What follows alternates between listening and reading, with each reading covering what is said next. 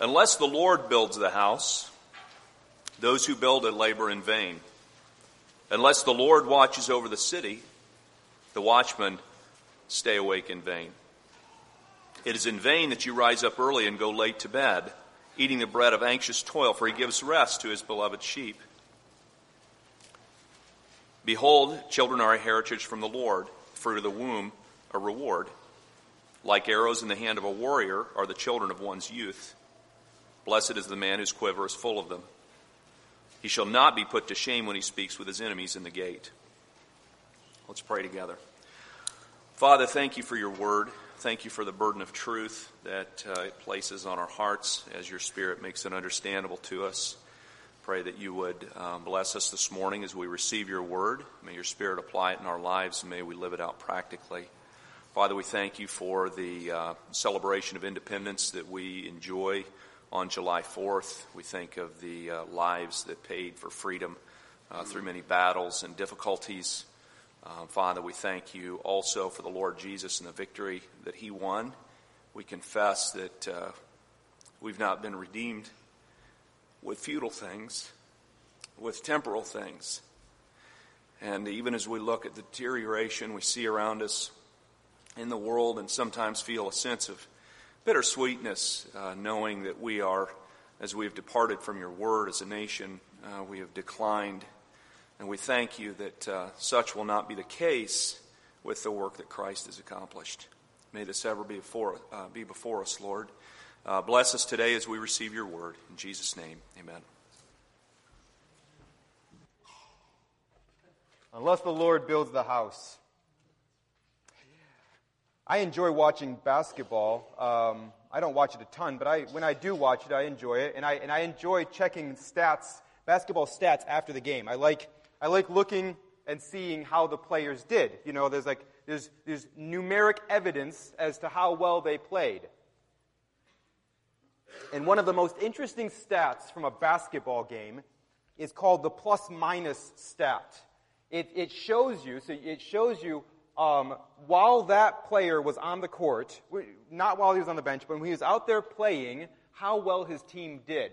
So if he was like a plus seven, it means that his team outscored the other team by seven points while he was on the court. If he's a minus like 21, we see he's a liability out there. He's a, he, he shouldn't even be out there. His team did way worse while he was on the floor. He should have just been on the bench. Sometimes we think about that with uh, politicians, right? Did, did things, were they a net gain or were they a net loss? Did things get better while they served? As, as while they served as president or senator or governor? They, they worked hard, I'm sure. They worked hard, I'm sure. I, I'm sure. I'm positive they're working hard. They, they must be, right? Uh, but was it worth it? Was their labor in vain? Was their labor in vain? Was it all for nothing? Was it a net loss? You would probably agree with me this morning um, that you want your time on earth, your 70 or 80 years, or whatever it is the Lord gives you, maybe more, maybe less, whatever it is the Lord gives you, you want to have this um, reassure, you, you want to know you want this comfort. You want this assurance that your time is being well spent. That you're not a, you're not a, you're not a minus 21. You're not a, you're, you're, you're not a net loss. You're a gain. You're, that, that things are better because you've been here on earth. Um, I, we probably don't spend a lot of time like explicitly thinking about that. But I think it's one of those, those, those questions that's always in our mind sort of a subconscious thing. Most of us aren't like uh, Charlie Brown. You know, the old, I love, I love old Charlie Brown comics, old Peanuts comics. I love them. If I see a book of Charlie Brown comics, I'll probably, I'm like a moth to a, to a light. I'll probably just go over there, no matter what else is going on in my life, I'll probably just go over there and start reading that book of Charlie Brown comics because I love them. They're, they're, they're funny to me. I have, a, I have an irrational affection for Charlie Brown and his, his, his gang there. And I, one, of the, one of the comics that I love uh, the, is the one where, and there's, there's a bunch of them like this, but Charlie Brown is just kind of, it's, it's midnight, you know, the moon is out, and he's lying in bed and he's wide awake and he's asking these big philosophical questions like what, why is he here? He, this, this eight-year-old kid you know why am i here? What is life all about? And what does it even matter? And all that stuff. Um, maybe you don't do that but we do want to know that um, our life on earth is time well spent we'd, we'd like to know that we'd like to know that Things are better because we've been here. Things are better because we've been here. This psalm gets at that idea a little bit. This psalm takes one angle at that idea. This psalm doesn't, this is not comprehensive. This is not everything there is to say about the subject. Uh, but this psalm gives us some, some stuff to think about when we are thinking about that question. Because this psalm tells us that only the Lord, only the Lord can make sure that our labor is not in vain. Only the Lord can make sure that our lives matter. That uh, only the Lord can make sure that our time on earth is time well spent. This psalm gives us three ways the Lord does that. Three things the Lord does that, that ensures that our time on this earth is time well spent. So we're going to look at those three ways together. Number one, first thing the Lord does is the Lord builds the house and keeps the city. The Lord builds the house and keeps the city. Verse 1 and 2 say, Unless the Lord builds the house, those who build it labor in vain.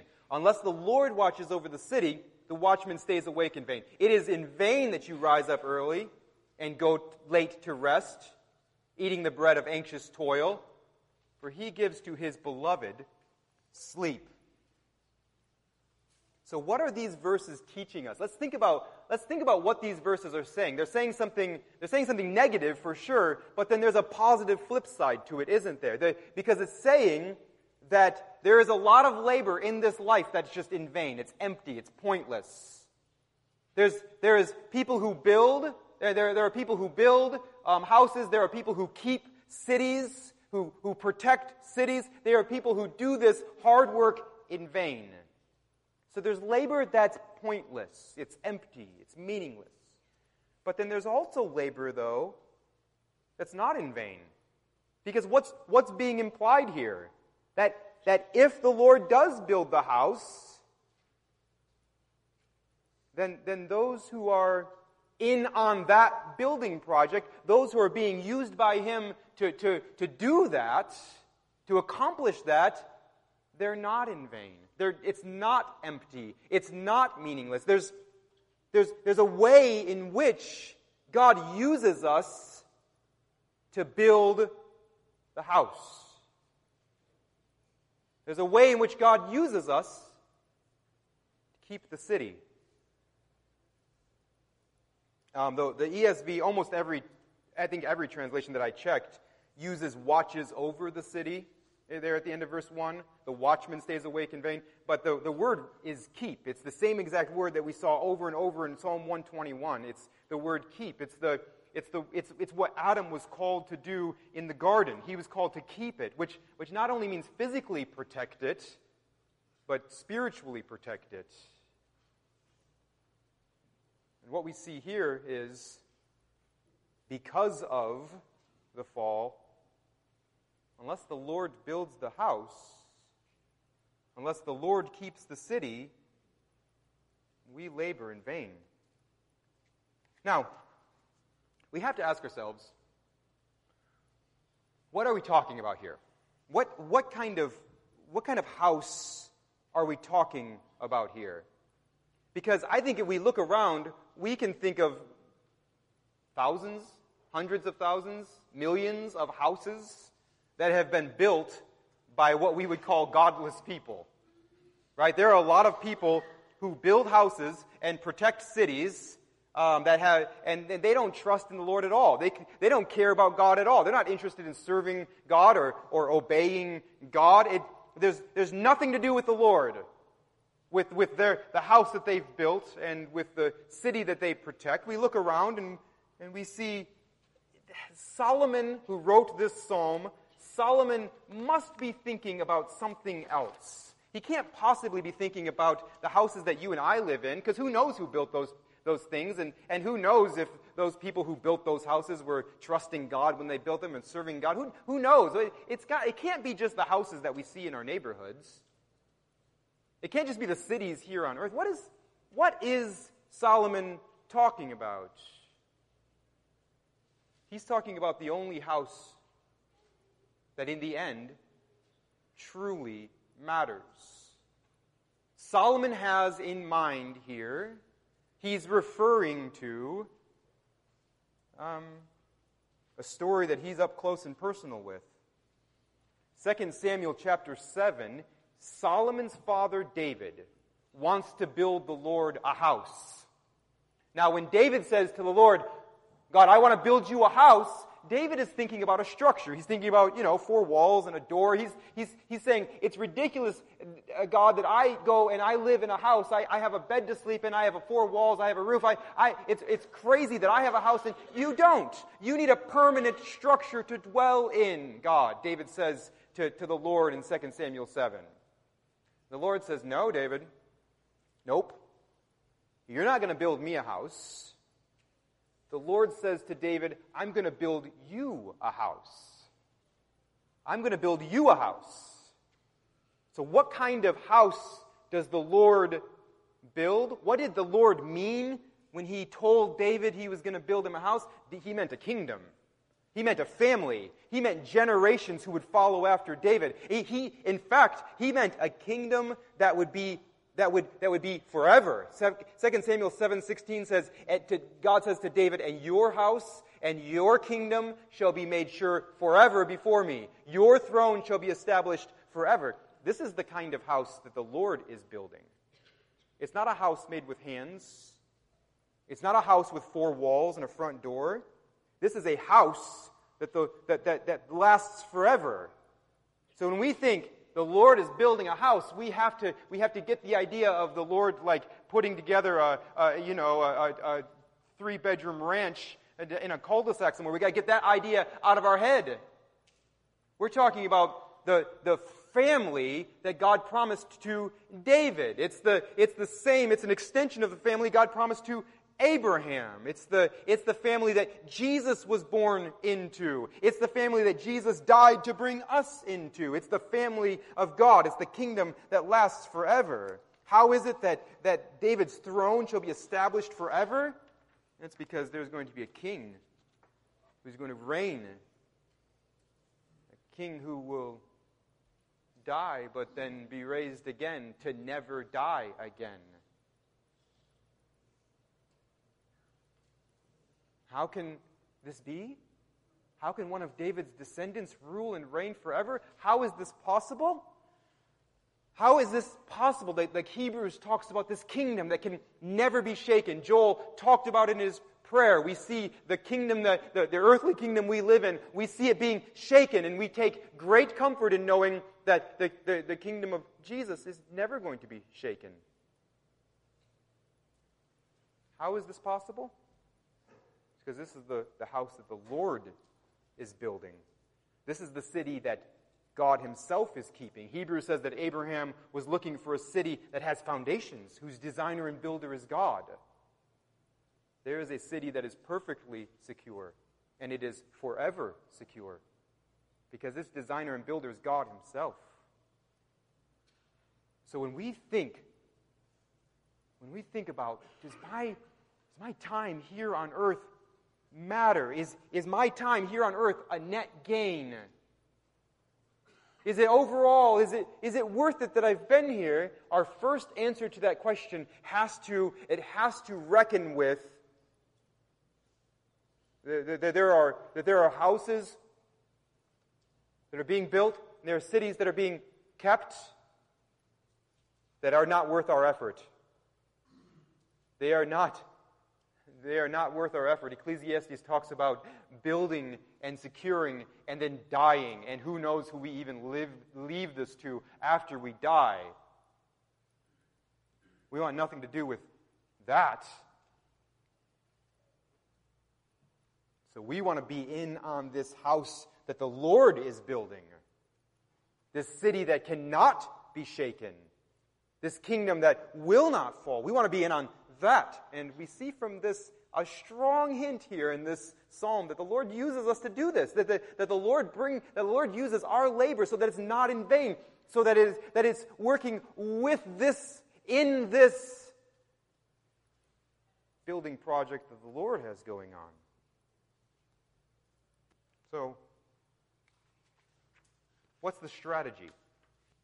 Right? That brings us to our second way the Lord uses us. What's the strategy? How, what is God's method here? What, how does God use us to build His eternal house? To establish this eternal city? How does God use us? Now, again, this psalm does not answer does not answer uh, give every answer to that question. This psalm there, there's there's many more questions or many more answers in the Bible to that question. But this so we're going to focus on the the psalm the, the, the answer that this psalm gives, the strategy that's in this particular psalm. All right, so that brings us to the second way the Lord ensures that our life here on earth is time well spent. Number two, the Lord gives us baby shaped arrows. The Lord gives us baby shaped arrows. I'm not talking about that weird Valentine's Day thing, all right? I'm not talking about like those weird babies that shoot arrows at people's hearts and somehow that's like love. I'm not talking about that. I don't, I don't understand the idea behind that. I've never Googled it. I'm never going to, but don't, I don't know what that is. I'm not talking about that. I'm talking about that weird thing. I'm talking about the Lord giving us baby shaped arrows. Let's read verses 3 through 5. Behold, Children are a heritage from the Lord, the fruit of the womb a reward. Like arrows in the hand of a warrior are the children of one's youth. Verse 4 Like arrows in the hand of a warrior are the children of one's youth. Blessed is the man who fills his quiver with them. He shall not be put to shame when he speaks with his enemies in the gate. There are um, some people, uh, nobody that I know of that I respect, but there are, there are some people who want to say that Psalm 127 is like two different poems. It doesn't really belong together. They goofed it up somehow when they were putting in the Bible or when they're recording it. It's just a, it doesn't, it doesn't, those, like verses 1 and 2 are their own thing and verses 3 through 5 are their own thing. No. No, no, no, no. Verses 3 through 5 are explicitly built on verses 1 and 2. This is telling us how the Lord ensures that our labor is not in vain. This is telling us how the Lord brings us in on his house building project. He gives us baby shaped arrows. Now, I want to say a couple of things first. One, again, this is not the only way the Lord uses us to build his kingdom. And number two, this is not the only reason that children are a wonderful blessing from the Lord. They're not only arrows, right? I'm not saying that. But we have to look at this psalm and see this is absolutely one big way God uses his people to build his kingdom. He gives us children. He gives us babies. He gives us sons and daughters, and they are like arrows in the hands of a warrior. If you track through Scripture, just think with me for a couple minutes on this. When you track through the story of Scripture, when God declares war on sin and Satan and death and hell, so often God makes a big move in the story of redemption, of, of bringing the story of redemption to its, to its final conclusion. How does God move the story along? By promising a baby. So many times, so many times, God declares war against Satan by promising a baby. If you remember Adam, the first man called to keep a city, the city was a garden but Adam was called to keep it, to keep it spiritually secure. He was called to keep it physically secure, but he was called to keep it spiritually secure, and he failed. He failed. He and Eve believed the serpent. He and, he and Eve rejected the promise and the word of God. Does God leave them in their sin? Leave them to their own devices? No, God declares war on sin and Satan. And how does he do that? He he promises a baby. He promises a baby.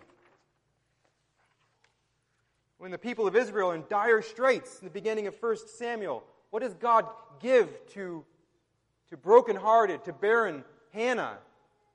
What does God give to, to ancient, as good as dead, doubting Sarah? Sarah is laughing and doubting, and then she has a baby, and then she's laughing with joy. What does God promise to a young virgin named Mary, the beginning of the New Testament? How does God declare war against sin and Satan? He does it by giving children. Babies are God's arrows. So, right now, how is God building his house? How is he building his kingdom? How is he building his church? Again, there are many answers to that question in the Word of God. Here's a big one. This is a big one. By giving his people children, sons and daughters. And now, as we work hard to raise our children, we work hard to train them. And it is hard work. Those of you who have raised children, you know it's probably the hardest thing you've ever done. We work hard to live as good examples. We work hard to teach them the Word of God. We work hard to point them to the gospel every day. And we hope and we pray that God blesses our labors. We, we hope and we pray that as God is building his house and as he is establishing this indestructible city, that he will, that he will build his house by shaping our children into arrows. When my children fly someday from my house, I want them to fly as arrows against Satan and sin and death and hell. I want them to be poised to be confident in the gospel. I want them poised to be faithful to their spouse, faithful to the word of God, uh, ready to joyfully live for his glory, come what may. I want them to be the kind of people that Satan hates. I don't know if Satan will have any idea they exist. Satan's not omnipresent, he's not omniscient, but I want them to be the kind of people that he hates. I want them to be like arrows stuck in his throat. Verse 5 is this beautiful verse that's completely lost to us. We just, well, what is going on here? Blessed is the man who fills his quiver with, with children. And so that's just a fun mental picture. And then, he shall not be put to shame when he speaks with his enemies at the gate. What, what are we talking about? I studied it out, and then I fell in love with this verse. I almost I almost loved this verse so much that I started crying thinking about it. Um, there was a time in the Old Testament when a, when a man would go and he would have to defend his honor at the gate. His enemies would be accusing him, his enemies would be, would be trying to dishonor him, to shame him. And he would go and he would stand before them and he would argue with them. He would speak with them. He would, he would defend himself before them, and he would bring his adult children with him. And so here is this man, and he, is, he, is, he has all of his adult children there, and they are, they are, his, they are his social standing, they are his legal representation. They are saying, You are not going to dishonor our father. You are not going to shame our father. You're not going to speak that way about our father. My, my dad is 80 years old. He has six adult children. He's never going to go to the city gates and debate his enemies. He never, he never is. And there's probably not even a good, like, he's probably not even going to ever be in a situation that's sort of our modern um, take on that. But if he ever needed to go and defend his honor anywhere, he would have six adult children there defending his honor, saying, You're not going to talk about our father that way. But it's not just about the Father's honor, it's, it's more than that because enemies here doesn't just mean people who are sort of like debating him or trying to sue him for something or something like that. The, the, the idea here, enemies in the Old Testament means unbelievers. It means godless people. It means people who reject the Word of God and the glory of God. It means that they're lining up against this man because he belongs to God. And so, what, so now that amplifies this verse, doesn't it? It tells us that these, that these children are gathered around their dad and, and they're not only defending his honor, they're defending the honor of the Lord. They're defending the gospel. They're defending the, the grace and the word of God. They're carrying on the faith that's been handed down to them from their dad. They're carrying on the gospel that's been taught them by their dad. They're carrying on his love for the word of God. It's been handed down to them and they're going to stand with him in it.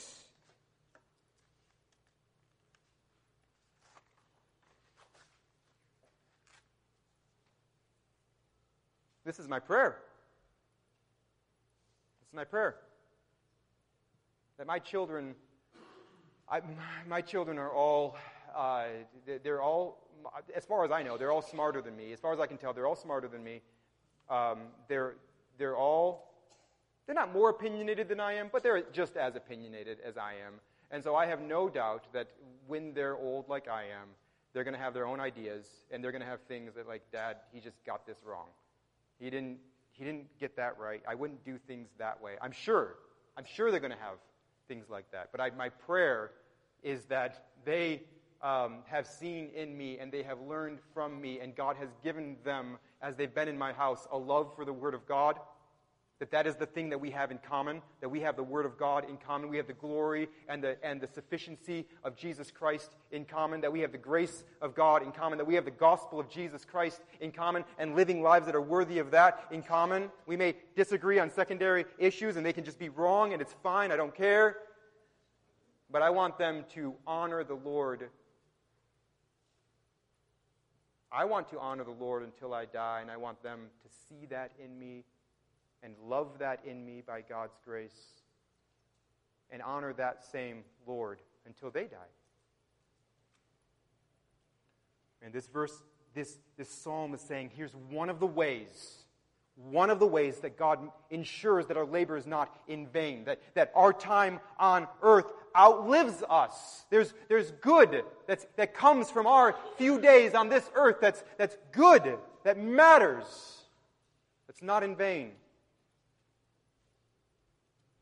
God, God blesses our labors by using us to build his house, and one way he does that is by giving us baby shaped arrows. Now, the third thing, the third thing this psalm teaches us, the third way the Lord is kind to us, the, the third way the Lord gives us assurance and, and comfort. Number three, the Lord gives his beloved sleep. The, the last way that the Lord ensures that our time on earth is well spent, He gives His beloved sleep. Verse 2, one more time. It is in vain that you rise up early and go late to rest, eating the bread of anxious toil, for he gives to his beloved sleep. That, that phrase there, um, eating the bread of anxious toil, that is directly lifted from Genesis 3 where God tells, where God tells Adam and Eve, life is going to be hard now. Life is going to be hard because of the curse. You are going to eat the bread of anxious toil. It's, it's, it's translated a little bit different in Genesis 3, but it's the same Hebrew phrase. For many of us in this room, um, this psalm, these ideas make us sad we are, I mean, in some ways we're thankful, but in some ways we just feel, we feel guilty, or we feel heartbroken, or we feel foolish or incompetent, or we just feel just overall sad. These are, these are, these are hard verses for some of us. Perhaps some of us have never been able to have children. Perhaps some of us have, have had children who died young, or some of us have had children who have grown to adults, but they're not living for the Lord. We're not even sure if they're Christians. So this is just, there's a lot in here to wrestle with, to think about, to sort through, and it's hard. What is this psalm saying to us? It's saying, lie down and sleep. It's saying, if you are in Christ, if you are the Lord's beloved, if you believe the gospel of Jesus Christ, if He is your King, if He is your Savior, if God has done that work in your heart, if your only hope is what Jesus Christ did on the cross to save you from your sins, if that's true of you, then the Lord wants to give you peace. The Lord wants to give you rest. No matter what your backstory is or what your ongoing story is, the Lord wants to give you a good night's sleep. So I'm going to wrap up this sermon um, by giving you three restful thoughts. Don't fall asleep now, wait. But when it's time to go to sleep, the appropriate time, here's a few restful thoughts for you. Number one, the Lord builds his house. I give some version of this answer maybe every week to someone. I mean, why is it that you have some parents who, I mean, they have, for instance, they have three, three adult children, two of them love the Lord, are faithful to Him, are serving Jesus, and then one of them wants nothing to do with Jesus. Why is that? What is happening there?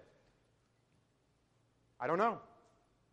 But I do know that the Lord builds his house. I know that we are responsible for our actions and for our failings, but I also know you can't get your kids saved. You can't change their hearts. You can't make them believe the gospel. You can't, you can't decide what they love and what they don't love, who they love and who they don't love. Only the Lord can build his house. So work hard, but sleep hard, and leave the things you can't understand to the Lord. He builds his house. Second restful thought you have to get some sleep because you have much meaningful work to do. Are you alive this morning? Do a quick, quick check. It's fine. No problem. Check your pulse. I think, I think I am. Yep.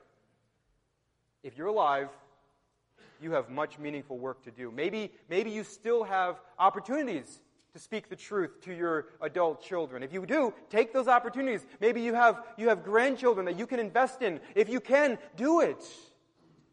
Maybe, maybe that's not a possibility for you. Maybe you've been cut off from your family for, for, for, reason, for all kinds of reasons. Maybe you don't have your family around if that's true, even if it's not true, either way, which if you've got a ton of family around or you don't have any family around, either way, I want you to look around your church family. Have you seen how many little arrows we have flying around? This place is a mess. I don't know if you've noticed that or not. You can use your, I'm tripping over people all the time who are, who are two foot tall or, or less. We got arrows all over the place. And, and, and, and we want them, when they get ready to fly, we want them to be shaped and fashioned by the Word of God, by the grace of God, for the glory of God. When they fly out of here, I want them, we want them to be poised and ready to, to joyfully, faithfully follow Jesus Christ, come what may. And just because you're not biologically related to them doesn't mean you're not spiritually related to them. So the Lord is using you right now. He has you here among us for a reason. Will you help us get them ready? Will you look for opportunities to encourage these little arrows flying all over the place? You'll encourage them. The Word of God, the grace of God, the gospel for the glory of God. So, the second restful thought get some sleep. You have much meaningful work to do. And then Last one. Last restful thought. You, you, you, if you are in Christ, you are the beloved of the Lord. You are the beloved of the Lord. If you are in Christ, if you if you believe the gospel, if you belong to Jesus, if God has done that gracious work in your heart and in your life, then the Lord loves you. He loves you. I don't know who, needs to hear this this morning. People say that. I don't know who, who needs to hear this. You all need to hear it. I need to hear it. The Lord loves you. He loves you. He loves you. The Lord loves you. If you are in Christ, you may very well, and you probably do, feel guilty because of your failings as a parent. If you don't feel guilty for your par- failings as a parent, you can have some of my guilt, all right? I will share it with you because it is heavy there are times where the, like the last thing I do for the day, closing out the day is I lose my temper with my children in sinful ways. Then I go to bed. This is great. Wonderful. Yay me. You may feel guilty because of your failing, failings as a, as a parent, but you don't stand guilty before God. You don't. You are His beloved. If you've believed the gospel, if you turn to, the, to what Jesus Christ did on the cross to pay for your sins you've committed, if you believe the gospel, then, then Jesus Christ covers you. He takes away your guilt. You don't have to prove anything. You don't have to earn anything. I mean, we're going to join Paul and we're going to say, I work harder than anybody I know. I'm working as hard as I can, but I know it's the grace of God at work in me. I'm going to live my life according to the, the glory of the gospel, for the honor of the gospel, the best I know how. But I'm also going to sleep hard because the Lord loves me. If I had a great day, if I had a cruddy day, the Lord loves me. And He loves me because of Jesus. He doesn't love me because of how awesome a dad I am. I am his beloved. You are his beloved. Believe it. Get some rest. Let's pray together.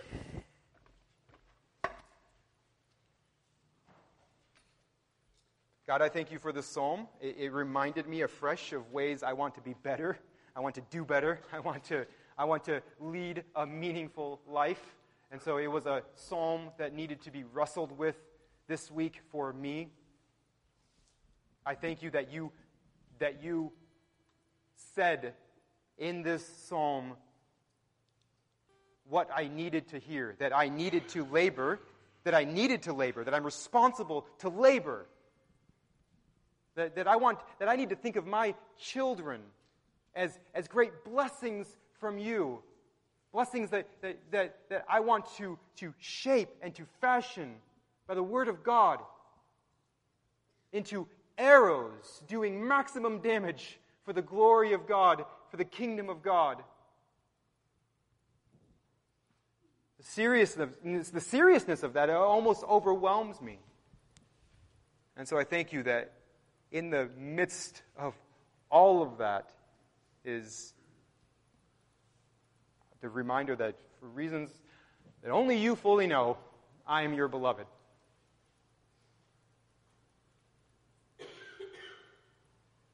Thank you for your grace. In Christ's name, amen.